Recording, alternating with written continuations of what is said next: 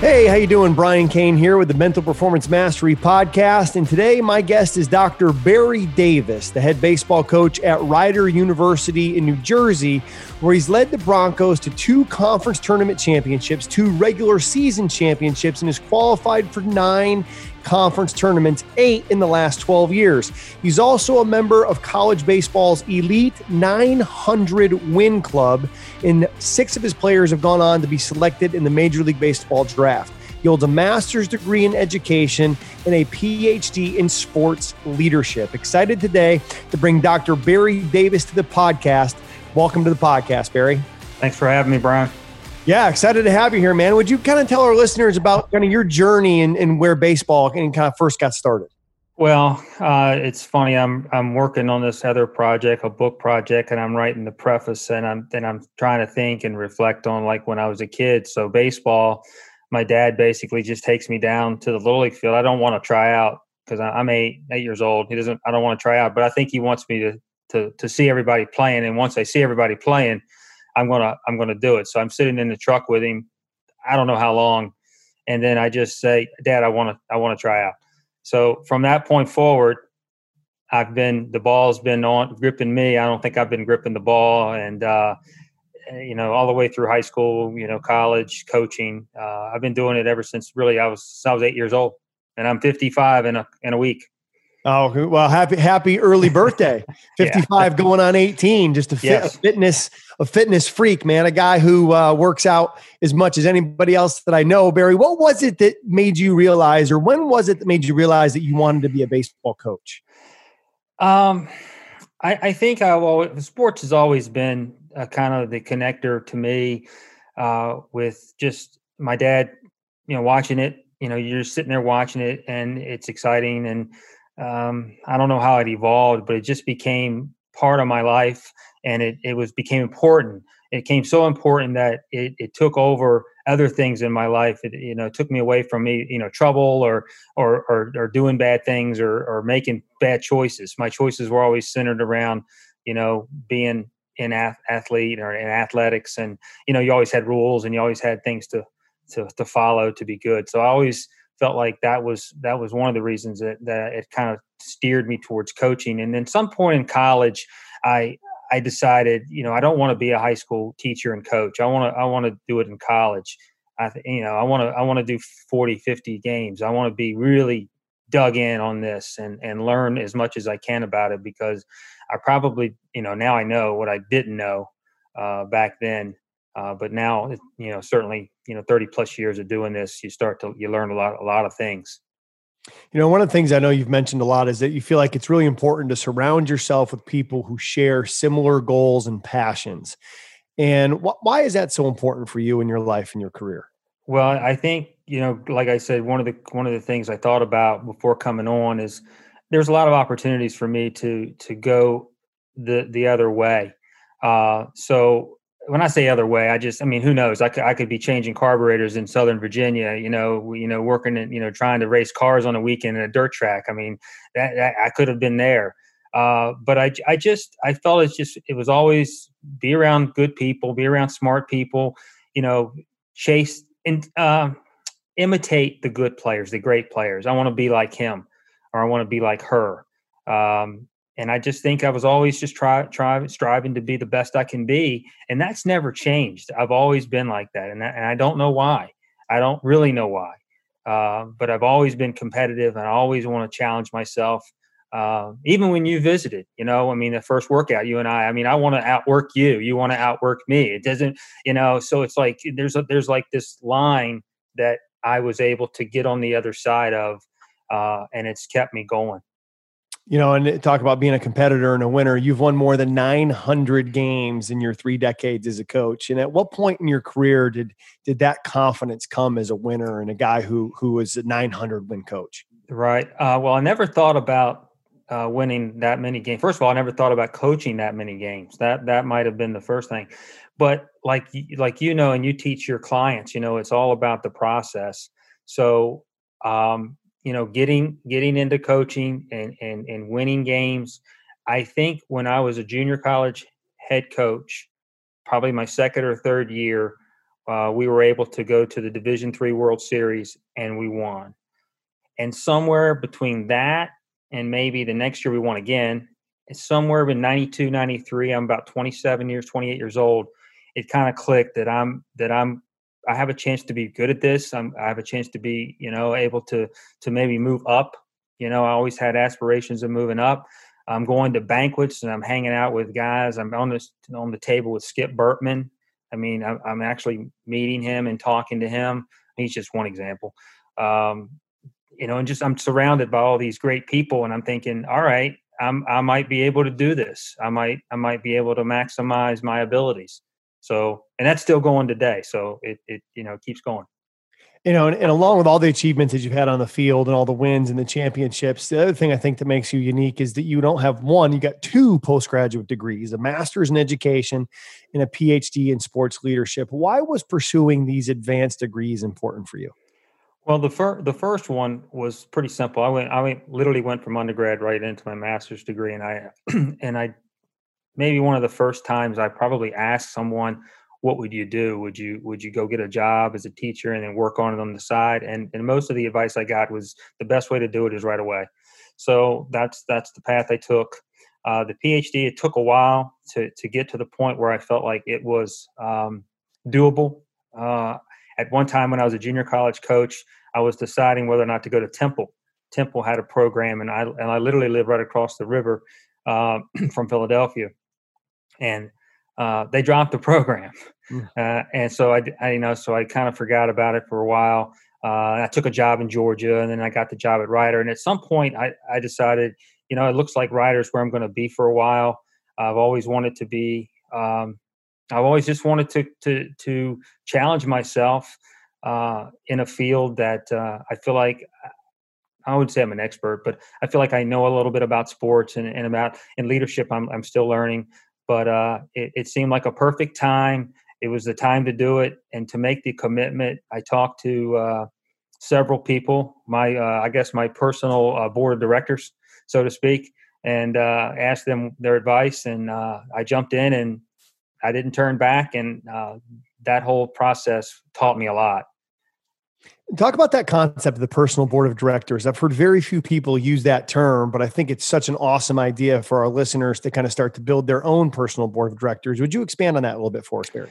You know, the, I learned it somewhere, you know, in my study and a reading, um, and I thought it really stuck with me. Just like when you read something or you see something, sometimes you forget about ninety percent of it or ninety-five, but there's always that one little thing that sticks with you. And I think the one thing I've learned over the years is I don't want to be. I'm not the smartest guy in the in the room. I want to talk to the smart people. I want to ask the questions. I, I don't have all the answers. Matter of fact, if I thought I had the answer, I would want to make sure I had the answer and spoke with, you know, certain people in that sector or in that, you know, that that area that whatever I'm, I'm trying to explain it. That you know, like coaching, I would talk to coaches. If I was talking about business, I would go to business. If I wanted to talk about mental performance, I would call you. Um, and just like you would call you know dr Ravizza back in the day when he when he was there.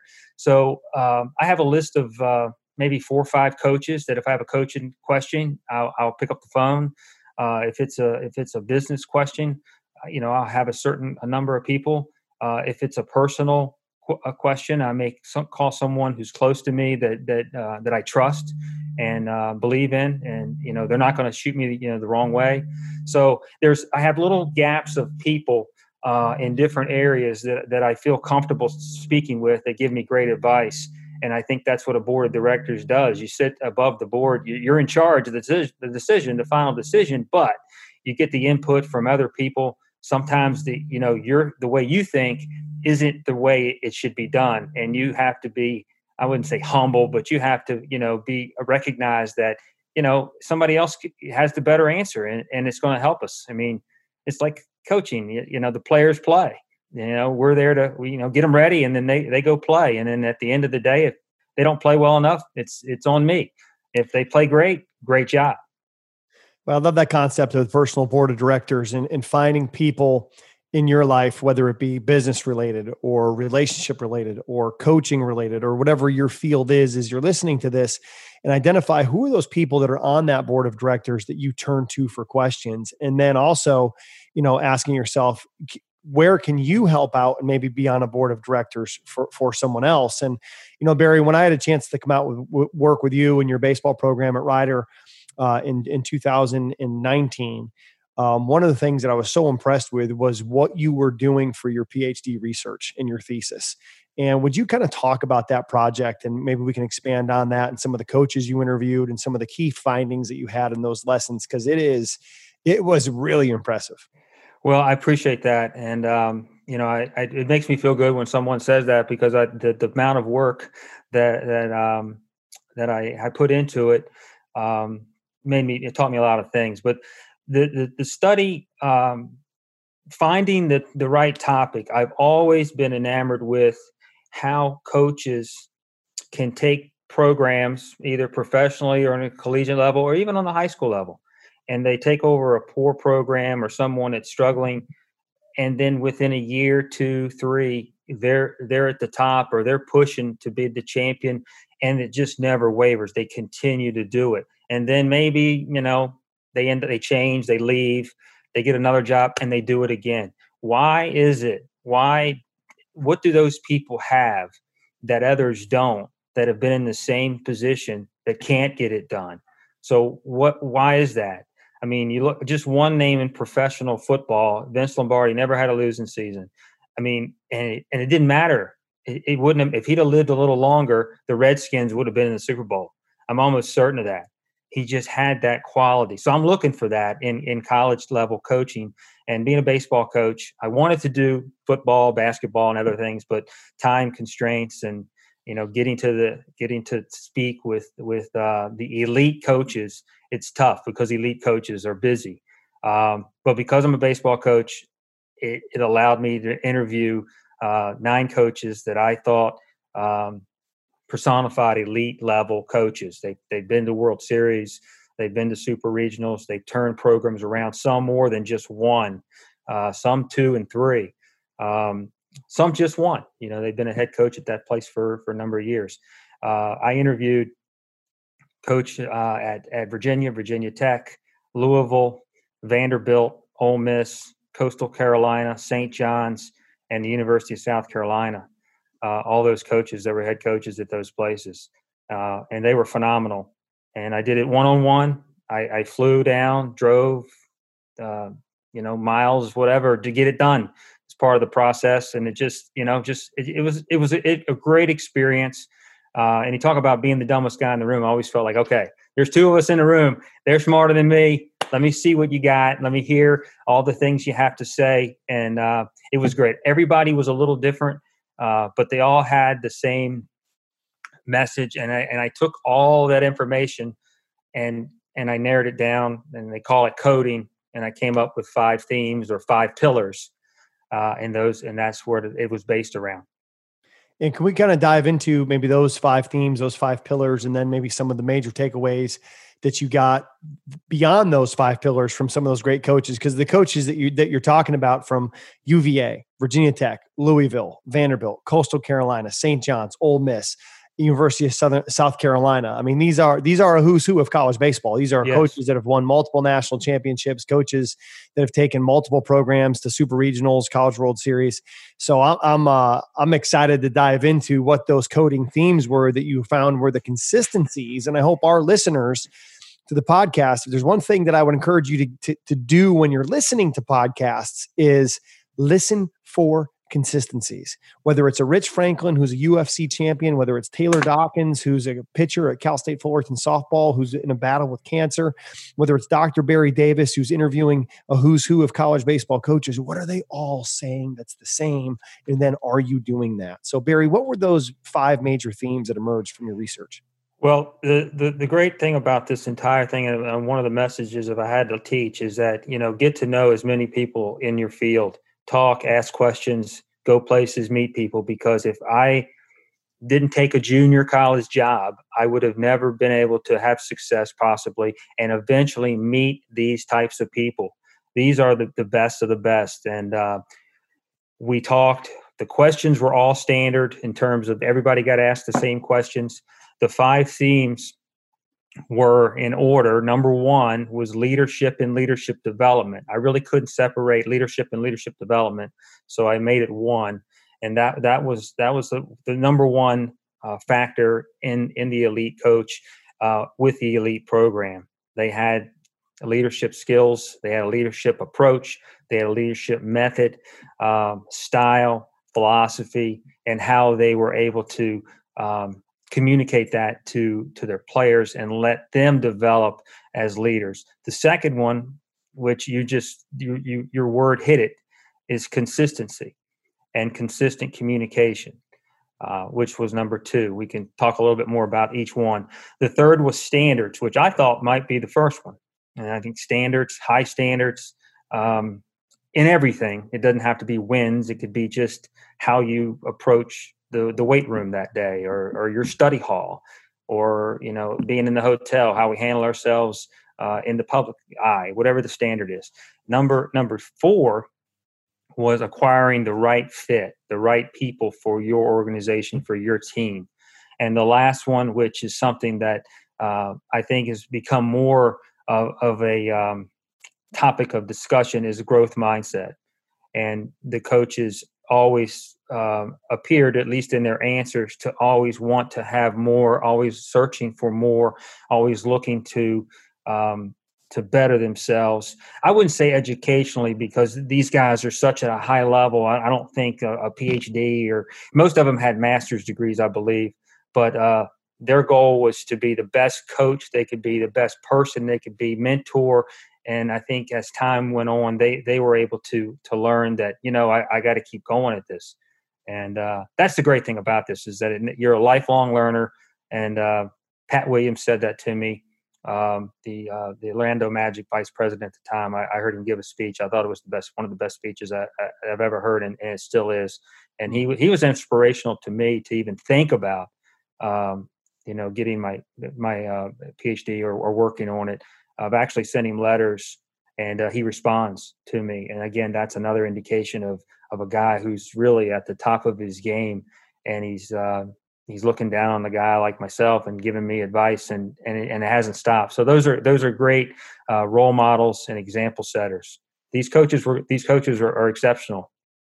That's awesome. I'm excited to dive into both the five themes and then also maybe one of the takeaways you took from each of those nine coaches. And funny you mentioned Pat Williams, the guy who gave me my first job ever in professional baseball was his son Bobby Williams when he was okay. the director of player development with the uh, with the Washington Nationals. So uh, big big big place in my heart for the Williams family, for both Pat and, and his son Bobby. So let's let's dive into those five themes, Barry, if we can. Let's start with you know maybe you know the audience that you're speaking to through this podcast that you're coaching right now is going to be let's call it college coaches high school coaches people looking for the application right? They're looking for what can i do? What can what what is barry davis doing or what are these nine coaches doing when it comes to leadership and leadership development that they could then go do maybe for themselves or with their program? So if we start with the first theme that emerged from your research leadership and leadership development what would be some of those key takeaways that, that these coaches could do who are listening to this podcast? Well the, lead, the leadership role uh, there's a number of different uh, leadership philosophies. Um, there's there's there's transformational leadership there's transactional leadership there's situational leadership um, servant leadership um, those are the those are the main main leadership approaches that that I I tended to to focus on, and I came up with two leadership styles that I thought were consistent uh, with with these coaches, and and the first one is servant leadership, and I think this sort of developed. I'm, I'm interviewing these guys at at at a, at a point in their career where they have succeeded, they've been successful, and I think they've realized that now they're more of a serving type coach than they used to be. I think at the beginning, authoritative type, you know, the and I hate I don't want to use names and names, but that coach is just that's a yeller, a screamer, a disciplinarian in the sense like not discipline meaning like punishing you, so to speak, um, kind of the, uh, the the military type guy. Um, these guys kind of were like that early, I think, and now that the servant leadership, they realize their role and how they can help others, and I think that's what one of the leadership uh, approaches I found with all nine of these guys is that they were they they loved their players, they they they took care of their players, um, and and you know basically built a, a interpersonal relationship with with each each guy, and I think interpersonal and intra intrapersonal are two different uh, types of development. And the interpersonal is more of a growth mindset which is number five down the line. But uh, while they're building this relationship with the, with their players they're also growing uh, individually. The yeah. transformational leadership i don't want to get it too long here is that there's there's a lot there's inf- you influence them you motivate you get them to think creatively and then you work with them and mentor them to guide them so first of all, you, you kind of want to be a role model. I think, you know, in a leadership role, I mean, you're looking at the coach. If he's reacting, you know, a certain way or negative, or if he is he he's able to handle adversity. And when you talk about control the controllables, when the coach is is you know when things are you know when the you know so to speak the shit's hitting the fan, he's he's able to calm everybody down and be the leader. Um, and I think that's the you know being able to influence them, motivating. You know, getting them to do a little bit more. I think that's a, that's a strength that the mental performance coaches that you know yourself and, and others getting them to do a little more. And then be, make them think about creative. Think for yourself. Have good new ideas. Let me hear those ideas. What are you doing? And then of course i'm there to support. The coach is there to support them and help them and i think the leadership development kind of falls in that. You know you kind of allow the players to to run the, the locker room. There's all you'll see the, the guys will gravitate. I've noticed they would when they talk, they would say two or three guys would gravitate to the front and control that locker room and control the, the group. And we're talking elite programs here, elite players, guys who want to play at the next level. Uh, that's not the case for every every college coach. You know, Division two, Division three, junior college. You know, there's a lot more challenges there, possibly different challenges. Um, but uh, the development uh, one of the one of the techniques would would have uh, you know you have a leadership council.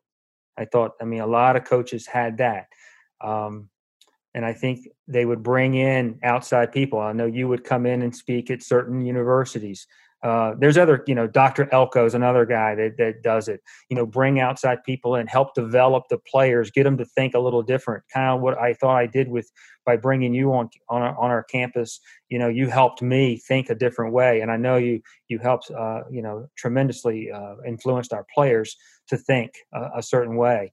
So I think leadership, leadership development is is a daily thing. It's it's always set the example, be there, serve. Uh, but you're also it's not warm and fuzzy either. You know, you gotta you gotta go hard.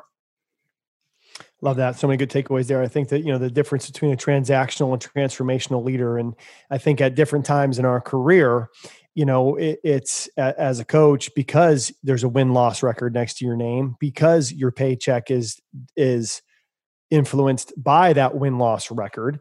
It's easy to slide into transactional leadership where you give an opportunity for players to play baseball, they give you wins, right? right? But if you really want to get the big wins, and I'm not just talking about the life big wins, but I think the NCAA championship big wins is it's that transformational leadership of, you know, together we become more and synergize to help each other grow into their best. And I remember doing a podcast with Augie Garrido, who mm. won five NCAA national championships. And one of the things he said was after he won his first national championship at Cal State Fullerton in 1979, he came back and he was depressed. And he was depressed because he's like I, I sacrificed so many relationships to try to get wins early in my career that i didn't i didn't realize the importance of relationships you know? And it, right. basically at that point that's when he said not in these exact words but he said that's when he basically went from transactional to transformational and then the success came even more so some great, great takeaways there, uh, Barry. If you would, if we can transition into your second theme that you found with the research about consistency in communication, what were some of the key takeaways that you think the coaches listening to this can use? Well, the first thing I, I would I would say is that we all want to be the same person every day. Uh, you know, and it's t- especially when you're a young coach. You know, there's a lot of you know a lot of this and and, you, and now you know you, you kind of want to be steady you know steady the ship Uh, and I think being consistent uh, every day, um, you know, knowing how how I'm going to react uh, to to the coach is going to react to certain uh, adverse situations, uh, how he's going to react in practice, how he's going to react in team meetings, uh, how's he how's he act when you see him in public, those types of things. I mean, you just know that you're not going to get anything different from from the coach, and I think that that gives the players comfort. Uh, and they know. I did ask a kid, you know, you know, a kid that you know is kind of challenging.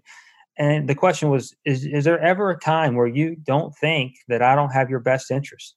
Do you not understand every day this this you know this is what we do. This is why we organize things. This is why we have practice at this time. This is why I want you there on time. This is why you need to go a little extra hard. So that doesn't change. And so, you know, getting getting clarity, I think is a big key word there. Um, and then the communication. I think in the coaches, what, what they were trying to say was, you know, if I'm saying X, my assistant coach is saying X, the next assistant saying X, the volunteer is saying the same thing. So we're all basically have the same message, as opposed to I'm saying one thing, he's saying another thing, this person's saying another thing, and it's confusing. And then it and it just basically, you know, you're kind of pulled in all kinds of directions. So we're trying to get a shared, aligned direction with our communication that we're all talking about. You know, it, it might be something like um, do simple better or something like that. I, if I'm saying it, they need to be saying it. And, and you just keep saying it, sort of kind of becomes kind of a, a language or, or uh, just a consistency in the, in the terminology that we use, um, you know, going, going forward. So I think that that was it. So for me, I think it's more about how you handle yourself in the tough situations uh, we're all excited when things are going well, but when things aren't going well, uh, how you handling it? Is it something that you can do to kind of keep control? I've always felt, and I haven't had many, the best players I had, I couldn't tell whether they had a good day or a bad day. And I thought those those guys were steady. I knew what I was going to get, and that's I mean that's kind of what the reverse would be for for players looking at coaches. Am I going to get the same guy every day? And that's that's what we're striving to do. Well, I think what you're talking about is create, you know, whether it's creating that common language around a mindset like do simple better or around your culture, it's setting standards of excellence in how we do things. And that clarity of standard is definitely something that I've seen, you know, if you get even outside of baseball and you look at, let's say, Florida State softball, who won a national championship in 2018, or Yale lacrosse that won a national championship in 2018 and lost in the final in 2019 with no scholarships, right? Like wow. they're they're competing at the highest level with an academic disadvantage. You could look at it that way. With a with a scholarship dollar disadvantage, you could look at it that way. Obviously, there's other advantages you get by being Yale in the Ivy League and the education that comes with that, and then you know the, the athletes that that's going to attract. Um, but that clarity of standard and excellence, I think, is something that is so spot on in my experience, but also obviously awesome to be validated by your research as well. Would you talk about that clarity and the standard of excellence and how we do things and kind of what you learned from these coaches in this research that gave you theme number three? Like I said earlier, I thought standards would be right at the top. Uh, and I think it, it is, it's filtered into all five kind of uh, or, or the other four, so to speak. Standards, I think we all talk about winning as being the standard that you um, you're measured by. Uh, success sometimes is measured by how much money you make. I mean, depending on who you're talking to. Um, what kind of car you drive, uh, what kind of house you live in, what kind of vacations you take. I mean, a lot of people it, that that's not what concerns them, but that's a, kind of a standard that people look at, whether it's stereotypically or not. But from from an athletic standpoint, a standard that that I that I got was one of the coaches said. I mean, these are our rules and guidelines, and if you're not enforcing them, then it's really not a standard. So um, that was just one example of uh, just saying, okay, you know, we're going to go to study hall. You know, you're going to be on time, and uh, you're going to you're going to be there eight hours a week, whatever the standard is and the requirement. And if you didn't, then there would be uh, consequences. And I think the meeting those types of standards, um, just a mentality, thinking positive, standard. Uh, one of the things I got I got from Coach Bertman years ago he said, first we'll be best, then we'll be first. And I took that and I and I wrote that down and, and I've never forgotten it. So and I've used that with our team. Uh, first will be best means we're going to be first in everything we do, and then first will be best, then we'll be first. So you can't be the champion if you don't do all these little things along the way. So everything counts. That was another one, a standard. Um, you know, we, we don't say we're going to have a 3.5 GPA. We're not doing that. We're just going, can we be excellent in the classroom? And then when you fall below those standards, you know, we need to address it. Communication is, is involved with those standards. Leadership is involved with those standards. Leadership development of your players is is also required. You know, when your players are leaders, you know, then they help and they assist with the standard you know, and the thing that you're you're trying to teach. Um, and you can't lower your standards. I had a professor. Well, I was a teacher. Uh, when, all the other jobs I had besides the Rider job, I was always teacher. You know, I would teach classes and I would coach. Uh, I can't imagine how I, I don't know how I did it. The energy level they require, I, do, I don't know. I don't, I, now I couldn't do it. I don't think I could do it. But I remember one of the professors who's now a professor at uh, Texas uh, A&M uh, Cor- Corpus Christi, and he's a great guy. And one of my players came in and said, Here's the paper. And it was late. And then he hands it in, he takes it from him. The kid walks out. And I said, and he looks at me and goes, I don't know why he gave it to me. It was due like a week ago. He's going to get a zero. And he, and I'm like, okay, yeah, figures because he's one of these kids that you had. It was kind of a, you know, get it, challenge you. He said to me, he said, my standards here, your standards here. I'm not coming to you. You got to come to me and I never forget that. And I think that's that's one of the things these coaches they would set a standard, and the, the expectations are you're going to have to reach those standards. We're not setting unattain, unattainable unattainable standards. These are all attainable. You know, um, so uh, you're sitting around, and of course, every year you change them a little bit. Maybe reflect. This one wasn't as good. Maybe we can make it better. And I think that's part of the process. That's part of the growth mindset. But having standards and having not necessarily goals, but standards uh, are not rules either. You know, they're they're there for people that want to be great.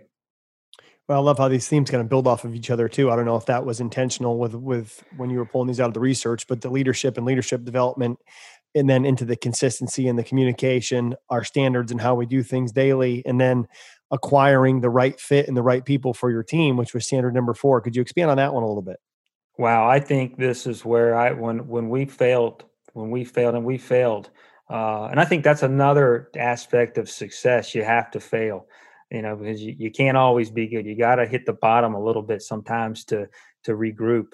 But uh, having the wrong people is is is it's um, paramount. I, I can't even put a, a price tag on being around great people. Um, you know, they, they, the organizationals, the businesses say the most important asset of your business is your people, and you can add to that the right people. You got to have the right people uh, in your organization. And what are those things uh, for you? Talent. I think the question. I mean, every one of these coaches, and if I asked another eight coach, nine coaches, they would all say, "Hey, I have to have talent." But talent is never going to win you the championship. You got to have the mindset that goes with it, the character that comes with it, the work ethic, the attitude, the attitude of excellence, uh, the ability to handle failure and bounce back. That's a toughness, a mental toughness. Um, being able to to and, and and to recruit these guys in short periods of time when you don't see them a lot it's a challenge. So you really got to you know vet these guys as best you can because do they fit? Do they check the boxes that you feel are important? I could go through my 31 years of coaching and i could give you i mean without thinking too much a list of maybe five to seven things that they must have maybe not even that much five five things that they have to be able to do for me to be able to coach them. And uh, if they don't have talent, that's probably, you know, okay, then that's fine. They have talent, but they also have to have these other intangibles and other tangible things that you can visibly see um, that make that makes them the best at what they do. And uh, the mistakes that I've made, I usually figured it out pretty quickly. You know, I'd imagine one of those one of those pieces of acquiring the right fit actually takes us to theme number five, which is that growth mindset and that constant search to become better than you are today. Would you agree with that? Oh, absolutely. Um, the the the best players that I that I have had have always been the best. Sometimes the easier to, to coach uh, because they're always looking to to get better. The guys who are not thinking growth mindset or thinking get better tend to stagnate i guess is the word. They're all they're good but they never seem to reach there. We have a kid right now who's a walk on he just is a is just a, a re, phenomenal worker great kid. Yes sir no sir. And i didn't we don't make him do that. We i mean he just that's the way he is. And he's here he's here he's here and next thing you know he's going to be here. And uh, the other guy's going to look and go what happened? And it's going to be too late you know you can't you can't put the toothpaste back in the in the tube. And you know and we have guys that are just uh, really good at that. You're looking for those guys that mirror your philosophy that uh, you can align goals with and they're going to um, they're going to accept it accept coaching and uh, be willing to think for themselves. And and also co- not combative but talk to you and and find out what works. And i think that builds a lot of trust uh, between the coaches. But man, you you got to be willing to to learn uh, more and more and more. again, a Pat Williams thing was read a book and you know read read a book like read an hour a day. He would say you'd read a book in a week. I I probably couldn't do that, but let's just say hypothetically I could read 50 books in a year. In 10 years, that's 500 books. Is that going to make a difference in your life? Of course it is. You know, of course it is and uh, I think those are those are important lessons for for all of us to to keep to keep growing and to keep trying to get better. Uh, and when you and when you stop, I think a lot of things stop. Mm. And I think that's one of the one of the things when you look at the nine the nine programs and the head coaches that you interviewed. And let's see if I got this right. Um, so University of Virginia, Virginia Tech, Louisville, Vanderbilt, Coastal Carolina, St. John's, Ole Miss, University of South Carolina. Was Ray Tanner the coach you interviewed at South and, Carolina? And one more to add to that, Duke. I forgot oh, Duke. Duke. Okay. So um, when you when you look at that list, Tanner, you, yes, Tanner, Tanner was the yes, Tanner. Look at that list of coaches: O'Connor, national championships at Virginia; Corbin, national championships at Vanderbilt; Gary Gilmore, national championship at, at Coastal Carolina. And when you look at Coastal Carolina, the unique thing about that program is, I mean, they're in a state with Clemson in South Carolina, and they win the national championship most recently out of that state, which I think is phenomenal. Then you look at um, South Carolina and Ray Tanner, who's now the athletic director there, who's also won multiple national championships. And those other programs are also very good. I mean, you're looking at John Szefc, who's taken, you know, Maryland to super regionals, and he's now the head coach at Virginia, Virginia Tech. Dan McDonnell, who's a staple in Omaha with Louisville um, you know, Ed Blankmeyer at St. John's, who's been a perennial winner for a long time, Mike Bianco at Ole Miss, who's the most tenured coach at Ole Miss and was also a player and assistant coach with Skip Bertman at LSU and Chris Pollard at Duke, who's done a tremendous job of taking them from a program that was never talked about in college baseball right. and is now consistently in the top 25. What what are some of the things, Barry, when you went and visited these coaches? Obviously, you got to see their office. You got maybe got this, maybe you interviewed them at their house. But what are some of the things that stick out to you that when you got around these coaches outside of the interview process, just whether it was routines or habits or mannerisms or things that they had set up within their lifestyle, what are some of the things that when you look back and go, oh, I've taken that from Tim Corbin or that from Ray Tanner or that from Mike Bianco that you've kind of built into either your life or your program?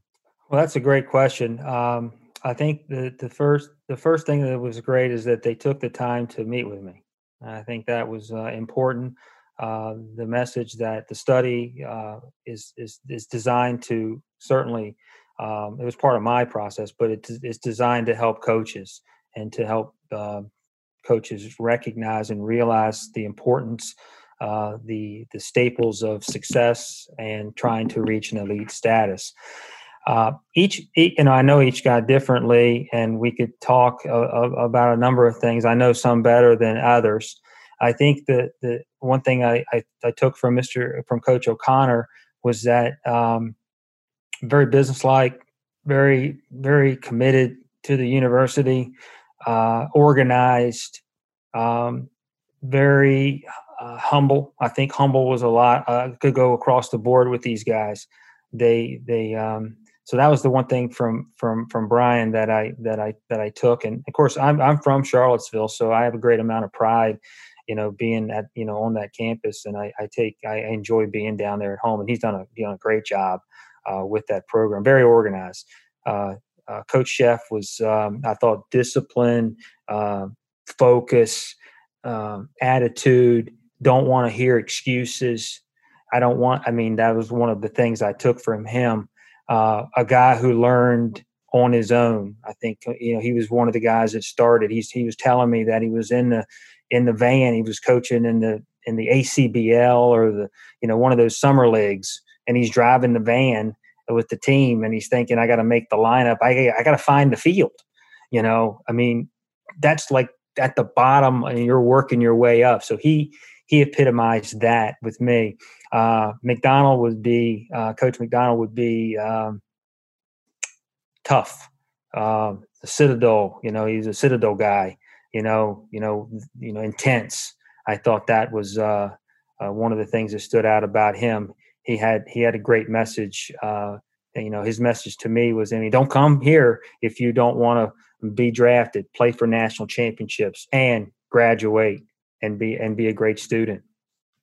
Corbin was Corbin was, you know, I mean, you, you know, very very uh, articulate, uh, very sure in his in what he said. Um, I think that one of the guys who learned a lot on, on the job. I mean, he took over a Presbyterian uh, program back in the, and I want to say the early '90s. Um, then it hadn't even had baseball, and that's how I got to know him. He was he was he would call me for players up in in New Jersey for as a junior college, and uh, and he worked his way up. I mean, he's a D three guy, you know, blue collar. I think you know he's developed a philosophy now. Uh, he's he's a growth uh, a growth mindset to the to the T here.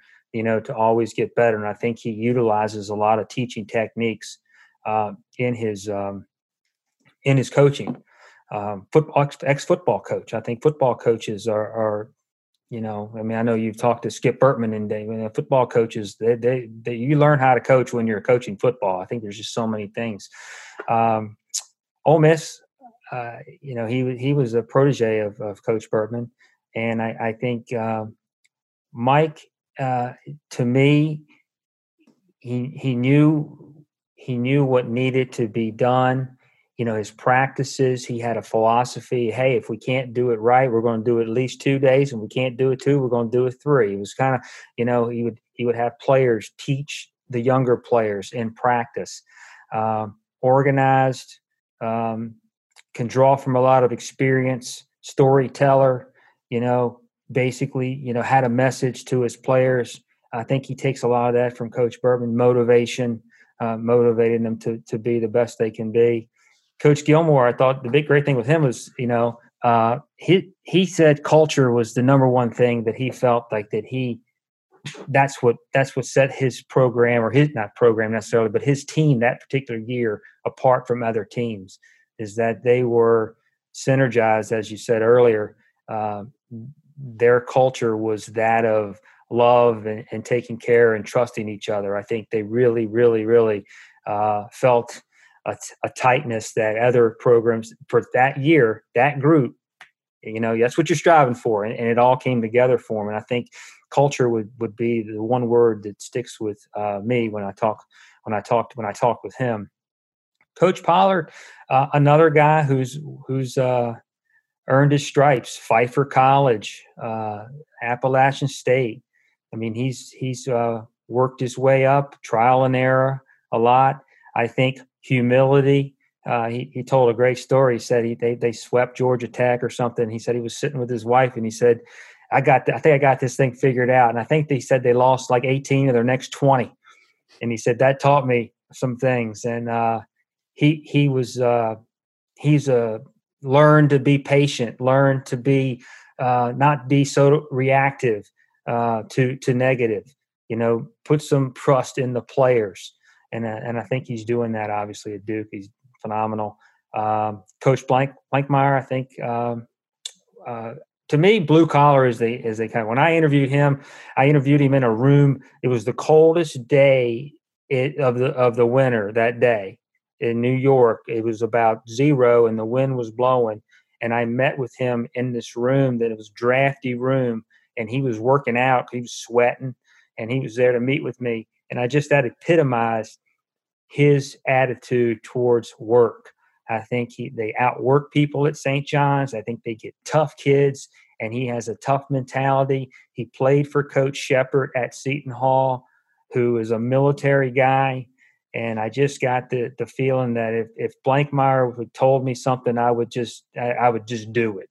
And um, but he also was a guy that he that I think he had their players' backs and uh, he he was always there. Now he he pushed you, and I think he was he was probably one of the more uh, authoritative type coaches of the group. I thought, and I think they all can be that way. But he came off as like you know sometimes you just have to tell them and be honest with them. Uh, Coach Tanner, the one thing that stuck out with me when he told me a story, uh, he said that he put a lot of stock in character. He was recruiting a kid, and and the kid he wasn't sure whether he was uh, good enough to play at NC State, which he was the assistant coach. So he stuck around and watched some more. And the kid stuck around. Well, I say stuck around again. He stayed after and helped the coach put the equipment in the car. And this is back in the 80s now. You know, we didn't have the travel teams and all the bags and all that. You know, you actually had equipment that we shared. You know, not everybody had their own bat and their own catching. You know, we didn't have all that. You know, you know what I'm talking about. Oh, yeah. So this kid helps helps him put it in the coach's truck or car, and he goes, "That kid's got character." That was what sold him, mm. and he put that I put a lot of stock in it. The kid ended up being, you know, an all conference player, and um, you know, and being, uh, you know, a great asset to the to the program. But I think each guy, all those five pillars, themes fit each one. Everyone's a little different, but they're all elite. They're all in the same level they all could compete. I, I, mean, you could match up one team against the other, one through nine, and if you played a three-game set, I, I would think one, one, no one would sweep. I mean, that would be a, a bet. I would say that no one would sweep. They're that close, mm. and they're that good. Mm. Awesome, and you know, and it's it's also when you look at that list of coaches, those are some coaches that have, you know, been into mental performance coaching in the mental game of baseball and you know had the chance to work with with coach Gilly at Coastal and coach Bianco at Ole Miss and Tim Corbin at Vanderbilt and coach Szefc at both at Maryland and and Virginia Tech. And I know you know that they also and put an emphasis on mental performance as you do with your program at Rider so to kind of shift the conversation from the research and the in the PhD thesis into sort of straight mental performance and mental game of baseball. What are some of those key sort of mental performance techniques that you've had success with both at your time at Rider and at other universities? Well, um, when I was a younger coach, um, I, I, mean, the mental toughness, uh, I think we were teaching it and we didn't know we were teaching it. You know, we were just, we were just demanding uh, excellence. And, um, you know, when your head was down. I mean, when it was way down, I, I, I would like to have thought I would have pulled you aside and said, "What's up?" You know, and let's try to reset here, uh, regroup. Um, and as I, I learned late. I would say I, I'm I'm so much more educated uh, in in how I see, and I would use the word emotional intelligence, and and being socially aware and aware of what how I feel and aware of what they, they what I uh, perceive as how they're feeling, and then the surroundings uh, uh, around us, and being able to be smart in our decision making. And I think emotional intelligence is is uh, is a key uh, to to being successful in anything, you know, and being aware of when to say something, when not to say something, uh, when to when to hold off, when to or when to you know jump in there. I think I think that's important. The mental things that that I think you, when you we talk about is you know E plus R equals O. I think that I could put that across my chest, and I think you, you when something happens, your response is um, won't necessarily influence the outcome, but how you respond could make a difference in how the outcome um, you know delivers itself or how it ends up the experience how it ends up because not every response is going to you know end up with a great outcome you know, I mean, it, it doesn't matter. Um, but how you how you handle that, how you we press and pause, I guess is a word that I would use. You know, you know, take a step back. You know, deep breath, regroup. you know your triggers so to speak your red lights your your your yellow lights as you as you say uh, and i think those are they're those are important things to uh, to try to teach and then by me trying to teach attempting to teach this to my players i i in, in essence learn myself um, because then i then i'm living it too.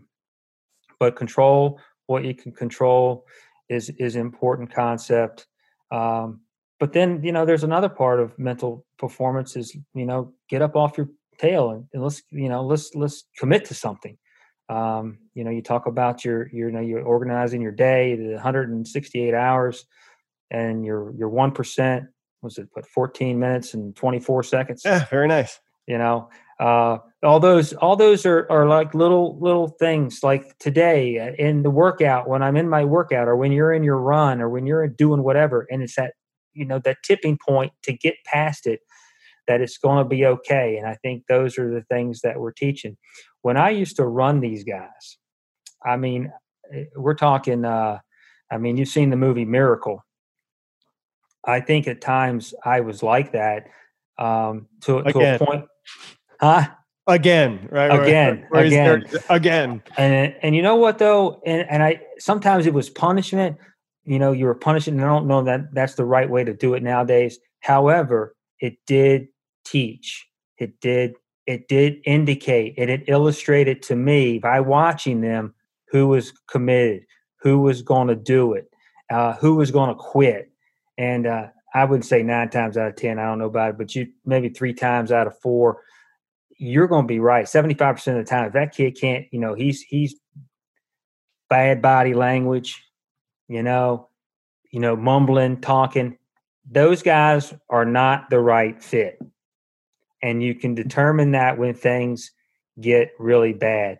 Uh, I coached a kid who ended up being a Navy SEAL. Hmm. Um, you couldn't break this kid. Not that I tried, but I did. I, I read somewhere that the, the, difference between a guy making it as a Navy SEAL and not, the guys who didn't make it were worrying about getting through the whole program of the Hell Week. The guys who made it were worried about getting through that exercise, that second, that day. And I think that is a huge lesson in everything that we do. Today, I'm right now, I am locked in on Brian Cain's podcast, and there's nothing else going on in my life. The minute we're done, I'm, I got to switch to something that's going to be just as important as this, and uh, and I will. I know uh, I'm going to grab lunch though before I start, but but the point is, when I'm at lunch, I'm at lunch. I don't want to be anywhere else. And I mm. think being present wherever you are in that in that spot, handle it. You know, compete, whatever it is, finish the job, do the best you can, and uh, that's that's sort of the, the lessons that that I've learned a little bit uh, in it's terms like, of the mental performance. Yeah, I mean, it's one pit in your sport in baseball. It's one pitch at a time. Be where your feet are. Just like you're going through this day during coronavirus season of one meeting at a time, whether it's podcast, lunch, workout, recruiting calls, whatever it is you're doing. It's be where your feet are, one thing at a time. And we hear people say, "Well, I, I multitask." You can't multitask. It's just that you task hop really quick, so you think you're multitasking, but you're probably not giving your best to any of those things. Right. And you know, one of the principles, Barry, that you've mentioned is kind of a relentlessness and sticking with something even when it gets difficult.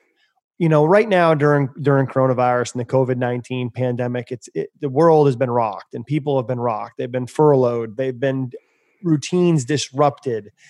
Um, what advice would you have for people who have big dreams, but right now are just kind of getting consumed and maybe stuck in a rut with some of the difficult obstacles that are presented? Well, everybody's different. Uh, in every situation, um, you know, whether it be a health situation, you know, uh, maybe, you know, maybe a job, uh, a relationship that you're in, um, and I've had my share of, of difficulties, uh, and and I mean, I would say, it, it, like everyone else, everybody else has problems. We all have problems, you know, uh, and being able to deal with those things. But the relentlessness I I always think that you know being a doer, like I want to accomplish something. Um, I don't necessarily want to do it for someone else. I want to do it for myself. Uh, I'm I'm challenging. I'm always in competition with myself. It, it appears so. If there's an obstacle or something that's in my way, like this COVID nineteen, I it we have meetings, um, administrative meetings, and and I wonder like we need to be more positive. This is something that that we're we're all faced with, but it's also something that it's a challenge, and like you get a chance to like fight it, beat it, you know, be in competition with it. Like when we go to practice in the fall, I'm hoping we can get out there. You know, you're going to have to wear a mask. So wear the mask. I don't want to hear excuses. You know, wash your hands. You know, stay away. We'll stay away. Um, you know, we're going to do all these things to to try to win the battle or win the war. Uh, to to be able to play. How important is it for you to play baseball? How important is it for you to get an education? If it's not important, you're probably not going to do what's necessary to get the end result. If you don't believe, if your beliefs are, I don't have to do this to get something, it isn't going to happen. Your behavior is going to reflect that. And then the outcome is going to be the E plus R. The outcome is going to be this way. Um, so we want I would my my thing would be okay. What's the problem? Let's figure let's let's figure out exactly what the problem is.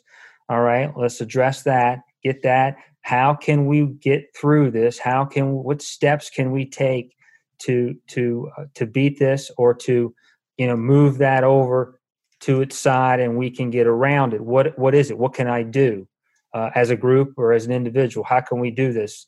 Uh, if it's a team or an individual type thing, and you just you know come up with a plan you have a vision you use the, the, the word reverse engineering so we, we kind of see where we want to be now let's work backwards and try to you know figure out plans and, and strategies and techniques to get around those obstacles some are immovable okay we can't move them so we got to get over them or around them somehow um, and i guess there are situations in life where you can't accomplish all the goals that you want uh, I mean, I mean, I mean, you, me, everybody. There's probably a goal out there we're still we're still striving for, and uh, and I and I'm still striving for certain things in my in my personal and professional life, and uh, I have to fight through those through those tough times, and um, I think being you know meditation. I mean, I'm not a meditator, but I do like to get off by myself and think about what what am I doing, where where am I going, and uh, then I go back to my board of directors again you know, how do we figure this out? Uh, this thing like this thing called life is uh, it's tough. It's it's it's it's tougher than people think. It's not easy. It's not easy. Um, you know, it's just uh, it'll it's a challenge. It's a cha- every day is a challenge, and uh, you can treat it like a. I treat everything like a game almost. Uh, probably one of my downfalls when in personal life. Sometimes you want to compete at everything, you know, I'm beating up my brother, you know, playing some board game when I'm a kid because he's probably beating me. you know, uh, the, that concept of gamifying, right, is something that that uh, as I've gone through the Optimize app with Brian Johnson and listened yes. to a lot of the books, one of the things that he talks a lot about is gamifying. Make it a game. If you if you you know don't if, if you're having a hard time going to bed at a certain time, let's say you want to go to bed at 10 and you end up you're going to bed closer to one, he's like, make it a game. What do you what do you get if you go to bed at 10 or what do you have to give up if you don't go to bed at 10 right? And he's like the more you can make it a game and a competition with yourself it goes from being work to being a game. And i think we all like playing games more than maybe doing work. So if right. you can take work and make it a game then as they say you've never worked a day in your life you're just playing you're out there having no, fun. you are absolutely Very, right one of, one of the things that impressed me most about you when we got together uh, and what was your level of fitness and your commitment to exercise and your commitment to movement. And it's one thing that i that i unfortunately don't see in a lot of coaches is that commitment to a healthy lifestyle whether it be around how they eat or how they exercise. So what what does what what does movement and exercise mean to you personally to be at your best and to stay sharp so that you can be your best for your team? You know i've always been active uh, as a kid i've always played. Always been outside. Uh, sports, play basketball, football, baseball, whatever season it was. We just we just active and, and did it. Um, I've always been fa- fairly athletic. I think being athletic helps in in in, uh, in training and, and doing those things because I, I see that very few uh, people that are athletic Um, I, well, I shouldn't say few. I say a lot of people that are athletic when they get done playing, they finish playing, they they kind of they don't want to work anymore. I enjoy pain, I guess. I enjoy feeling like it it I think let me, let me change it here. I enjoy the feeling after I've went through the pain, knowing what I did to get there. I feel so much better about myself that I accomplished something in that one hour, an hour and a half, or even if it's 30 minutes of a bike ride in a Peloton class, you know, whatever it is. It's always again, you know, and when I look at myself, I want to I I, I want to look I want to look like a coach. I want to look like an athlete. Um, I I just I, I think that you know not not everybody's like me, and I, that's the one thing that everybody's different. Uh, I'm I'm going to be 55 in a week, and I I really feel like I feel better now than I did when I was probably in my 20s or 30s. I eat better. I'm more educated. It's just again, you know, you can you can have little things here and there, but but it's just a daily commitment to you you have to make the time. I mean, my God, you have 168 hours. I can't find six hours in that week. You kidding me? You, the, the, no, I don't want. it. That's an excuse. Get, you know, whether you like running, whether you like weight training. I like to do a little of both. Um, I mean, my my now wife, we we trained for a half marathon, and uh, again, I, I ran it. I did it. Uh, I don't. I probably won't do it again. I think I uh, I had knee surgery a year later. I got my meniscus. I, uh, you know, I had to clean that up. Uh, well, out of wear and tear on these on these knees. But uh, no, I, I just think it's it's a mindset. It's a, an attitude. Uh, I go out, you know, I and I've thrown bat in practice, and you know, I look like. I mean, I feel like I look like one of the players. I want people to think I'm one of the players. Uh, so it's just a mentality. Uh, I'm not trying to be better than anybody. I'm just trying to be the best I can be. And uh, today's push day, so we're going to be pushing something.